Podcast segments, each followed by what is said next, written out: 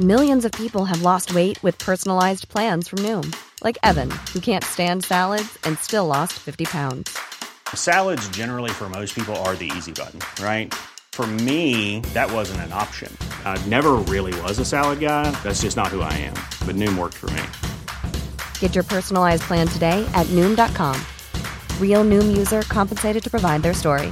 In four weeks, the typical Noom user can expect to lose one to two pounds per week. Individual results may vary. Les amis, bienvenue, j'espère que vous allez tous très bien et très très content de vous retrouver pour ce nouvel épisode de Côté Mondial, si je me trompe pas, jour 8 de la Coupe du Monde. Et pour inaugurer cet épisode, pour le seul match de cet épisode, les autres, on fera ça ce soir, Belgique-Maroc. La victoire 2-0 du Maroc contre la Belgique, une victoire acquise en toute fin de match grâce à deux buts signés Sabiri sur coup franc. La première victoire du Maroc en Coupe du Monde depuis 24 ans, depuis le Mondial 98. Si je ne me trompe pas, seulement la troisième victoire de l'histoire du Maroc en Coupe du Monde.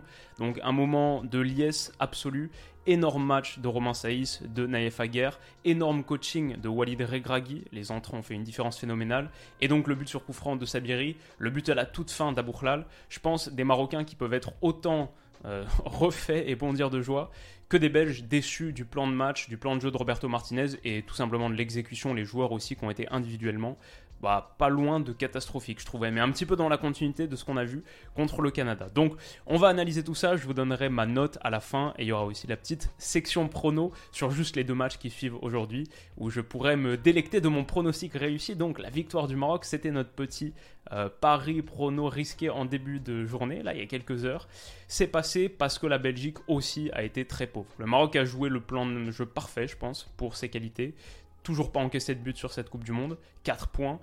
Mais la Belgique, dans son animation, je pensais à la base que ça allait être du 4-2-3-1. Je pensais que Roberto Martinez allait enfin changer de dispositif et pour la deuxième fois seulement de son histoire, pratiquer une défense à 4. C'était entre les deux, je dirais. En fait, on avait Castagne qui était défenseur gauche ici, Vertonghen, Alderweireld et Thomas Meunier un peu plus haut là, je dirais plus haut que Castagne de l'autre côté, mais moins haut que Torgan Hazard, qui du coup je pense qu'on peut imaginer, même si là par exemple typiquement je trouve ça ressemble un peu plus à une défense à 4 avec un latéral droit très avancé, mais sur la plupart des phases, ça ressemblait peut-être un petit peu plus à une défense à 5 avec un Castagne un peu plus intérieur. En tout cas, moi, ce que j'ai noté, c'est que entre le positionnement de Castagne, de Meunier et de Torgan Hazard, on avait trois hauteurs bien distinctes, bien différentes. Et la réalité, c'est que la Belgique n'a pas du tout réussi à animer ce système.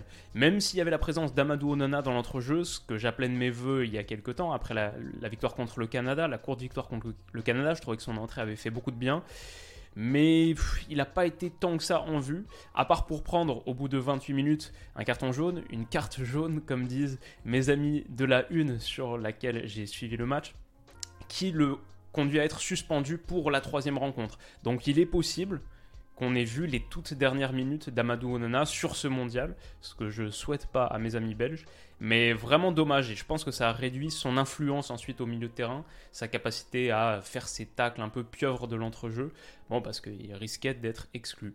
Du coup, je trouve que le Maroc a très bien joué, notamment dans l'intervalle entre ce qui était vraisemblablement le piston, mais on ne sait pas trop. Bah, typiquement, là je crois que c'est Organazar, là je crois que c'est Castagne. Bah oui, parce que ici c'est Vertonghen, ici c'est Alderweireld. Bon, disons que si ça c'était censé être une défense à 5, avec Meunier qui je pense est un petit peu plus bas là, euh, c'est quoi cette ligne? Donc je pense que le positionnement de Castagne, il a jamais été vraiment très clair. Et ici, typiquement, sur un ballon renversé, c'est Hakimi qui peut être trouvé dans la profondeur. Et c'est une situation très très dangereuse pour le Maroc qui va donner lieu à une tentative de finition. Hakimi qui rentre dans la surface, qui pénètre et qui tente une demi-volée euh, pied droit, extérieur du pied droit, ça passe de peu à côté. À nouveau dans cette zone, le Maroc a menacé. Ça, c'est sur l'action qui amène au coup franc, le premier but refusé pour hors-jeu. Alors Ziyech, je pense, tire le meilleur de cette situation. La réalité, c'est pas certain qu'il y ait faute ici. Euh, la jambe part pas trop, il y a vraiment contact avec le ballon et il se laisse tomber une fois qu'il a compris qu'il allait perdre le ballon aussi. Donc je pense que la faute est litigieuse, c'est sans conséquence de toute manière parce que sur ce coup franc qui finit au fond des filets, très belle image entre euh, Ziyech et Hakimi que je voulais souligner, bah notre ami Romain Saïs était hors jeu et même s'il ne touche pas le ballon directement, ça lui effleure le crâne, il touche pas bah, il fait totalement action de jeu parce que c'est pas qu'il bloque la vision de Courtois, mais en gros, Courtois anticipe une déviation, plonge de manière différente que ce qu'il aurait fait sinon. Et voilà, il fait action de jeu. On a eu un petit, euh, c'est pas un débat, mais en fait j'ai dit que c'était totalement logique comme hors-jeu sur Twitter. J'ai eu quelques réactions euh, très très particulières dans mes citations, mais bon, la réalité c'est que c'est 100% du temps hors jeu, ça c'est juste une règle élémentaire du foot, il n'y a même pas besoin de. C'est pas un parti pris en fait, c'est pas une opinion. C'est Après, on peut contester le fait qu'il est hors jeu de pas beaucoup, c'est vrai, il y a juste le bout du crâne, et moi vous savez que je suis pas du tout partisan de ces hors jeux qui se jouent à rien pour des raisons que j'ai expliquées 100 000 fois déjà, mais bon, si on suit les règles, 100% hors jeu, je pense que c'était clair pour grosso modo tout le monde. En tout cas, ça n'a pas empêché le Maroc de très bien revenir euh, des, vestiaires en seconde période. Je trouvais que c'était que l'avant en première c'était assez équilibré grosso modo. La Belgique s'est quand même procuré quelques occasions. En seconde, le Maroc a de plus en plus pris l'emprise de la partie. Ici, une tentative lointaine d'Hakim Ziyech qui a été très menaçant par la frappe, par la passe aussi. Ça, c'est les passes classiques d'Hakim Ziyech. Les renversements, lui qui est un petit peu dans ce demi-espace, boum, aller chercher le partenaire d'une passe oblique, fusante, pas très haute, vraiment très très bien passée. Sofiane Bouffal qui se retrouve dans cette zone. Là encore une fois, la défense du côté belge, je comprends pas ce qui est fait. Parce que laisser Sofiane Bouffal en 1 contre 1, alors qu'en plus théoriquement tu es censé avoir une ligne de 5, Amadou Onana potentiellement, c'est une hérésie. Sofiane Bouffal, on connaît ses qualités de percussion, d'élimination, même pour centrer, pour tirer, ce qu'il va faire au bout de cette action, avec cette frappe qui vient lécher le poteau de Courtois. Ça, moi j'ai cru que c'était but. Quand ça part, je crois que c'est but. En plus avec le petit rebond, très très difficile. Et ouais, franchement, le Maroc, très menaçant. À l'inverse d'une Belgique, qui, un de mes joueurs préférés des dix, dernières années, Kevin De Bruyne, je trouve, a fait un mauvais match. Ça, c'est le truc sur lequel je ne misais pas dans cette rencontre.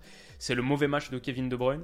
Ici, typiquement, je l'ai trouvé pas en jambes, pas forcément les bons choix, la lucidité. Bah là, c'est clair que l'appel de Dries Mertens, enfin, ici, il y a une super. Ah, désolé, vous le voyez pas à cause du petit, du petit menu. En gros, ici, il y a une petite supériorité numérique local à exploiter, de contre 1, Batshuayi, dans cette zone, il va y avoir quelque chose, même en plus derrière Meunier qui apporte. Enfin, le jeu est à droite, clairement. Et il vient s'empaler un petit peu sur Naef Aguerd et se, change de trajectoire seulement au dernier moment, mais même Amrabat était bien revenu. Après, je pense que sur cette action, on doit aussi mettre en lumière le très bon travail défensif. Enfin, le Maroc, j'en ai parlé un petit peu sur Twitter, Saïs Aguerd c'est un mur absolu. Ils ont toujours pas cette ligne défensive du Maroc avec Hakimi et Mazraoui sur les côtés, a toujours pas encaissé de but. Amrabat en 6. C'est très très costaud ce Maroc et c'est aussi à mettre à leur crédit. Le fait que Kevin De Bruyne fasse un mauvais match, typiquement sur cette action, c'est aussi parce que Naïf Aguerd sort parfaitement bien, tend bien la jambe, anticipe bien l'action, que derrière on a Amrabat qui se bat, qui récupère le deuxième ballon. Donc tout ça c'est à mettre aussi au crédit des Marocains. Euh, typiquement sur cette passe de Kevin De Bruyne, où je me dis, ok, il n'a pas fait un grand match, mais il est toujours capable de gestes lumineux, de ces passes pile dans l'intervalle qui vont chercher le joueur au second poteau avec cette surface de pied si particulière. C'est ce qui tente. guerre magnifique intervention, le tacle glissé, c'est parfait.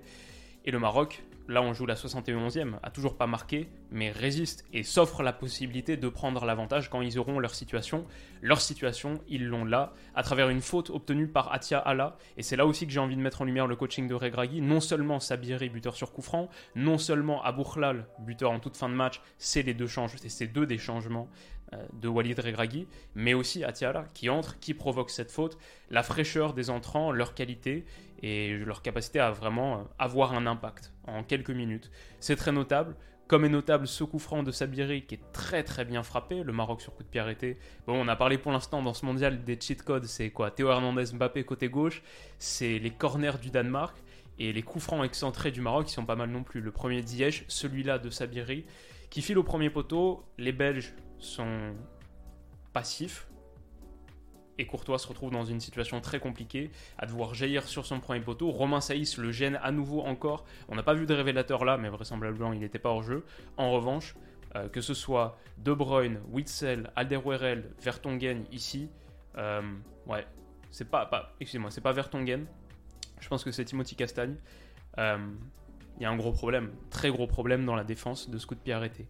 Et derrière, voilà, la Belgique était réduite. Bah, ça, typiquement, euh, des, ballons comme ça de Kevin De Bruyne, mais il n'y a personne à aller chercher. Lukaku très bien verrouillé aussi, bah, par Romain Saïs ici en l'occurrence. La défense marocaine qui est progressivement passée à 5 derrière sur la fin de match en plus pour être encore plus costaud, comme on le voit là, bah, ça a été juste euh, assez impressionnant. Et j'ai juste pas inclus le but de Zakaria Aboukhlal parce que je le regrette énormément. Ma note c'est 13 sur 20, j'ai vu un super match. Parce que je le regrette énormément, parce que mon prono c'était Belgique-Maroc. J'ai mis la victoire du Maroc ce matin, mais c'était 1-0. 1-0 pour le Maroc. On était si proche de réaliser peut-être le premier score exact. Au bout de 26 matchs, il était temps. Les pronostics sur cette Coupe du Monde sont, sont pas top top, mais là c'était la, première vraie grosse réussite. Euh, voilà, je pense que sur les autres matchs, bah là on a Croatie-Canada qui commence dans quelques minutes. Trop hâte de ça. Trop de voir le Canada parce que je trouvais que c'était une meilleure équipe que la Belgique sur le premier match. Et contre la Croatie que j'ai pas trouvé top, je pense qu'ils peuvent faire quelque chose. J'espère. Ce serait un scénario un peu semblable à celui de, Maroc-Belgique. Et je les ai mis vainqueurs eux à 3,45. Espagne-Allemagne ce soir. Euh, la dernière fois qu'on a eu un Espagne-Allemagne, c'était il y a deux ans. 6-0 pour l'Espagne. On connaît le match de malade qu'a fait l'Espagne contre le Costa Rica on sait les lacunes de l'Allemagne. Maintenant, Japon-Costa Rica ce matin, bon, c'est allé totalement dans l'autre sens. Donc euh, très dur à anticiper. Mais moi, j'ai mis une courte victoire 2-0 de l'Espagne. En tout cas, j'ai mis la victoire de l'Espagne à 2,30. Tout ça, vous y avez accès sur BetClick avec leur offre de bienvenue qui est jusqu'à 100 euros remboursée en free bet si votre premier pari est perdant. Avec le code promo Willou. Le code promo Willou débloque ce bonus de bienvenue et m'offre une belle commission à chaque utilisation. N'hésitez pas, en sachant qu'évidemment les paris sportifs interdits aux mineurs et soyez responsables dans votre pratique des paris sportifs. Pas trop de grosses sommes, vous avez vu la Coupe du Monde à quel point les matchs sont totalement imprévisibles et dingues et fous. Et c'est ça qu'on aime, mais voilà, ça se conjugue aussi avec des pertes euh, régulières. Grosso modo, voilà ce que j'ai à dire de tout ça. Merci pour les abonnés. N'hésitez pas à vous abonner si la vidéo vous a plu. Et on se retrouve dans quelques heures pour Espagne-Allemagne plus euh, Maroc-Croatie-Canada. Et j'inclurai aussi un petit mot sur Japon-Costa Rica, puisque comme vous le savez désormais, la promesse de cette Coupe du Monde, c'est que tous les matchs seront analysés sur la chaîne, et tous l'ont été pour l'instant. On est au 26e, si je ne me trompe pas, il y en a 64 au total. Je crois que c'est ça. Donc euh, il nous reste du travail, mais on est déjà bien avancé, et c'est toujours autant un régal. Merci à vous de votre soutien, de votre présence sur cette vidéo. Si vous êtes là, si vous êtes arrivé jusque-là, a priori, c'est que ça vous a plutôt plu. Donc euh, merci. Et on se retrouve dans quelques heures pour le prochain épisode de Côté Mondial, le troisième de la journée. Prenez soin de vous et à très vite. Bisous.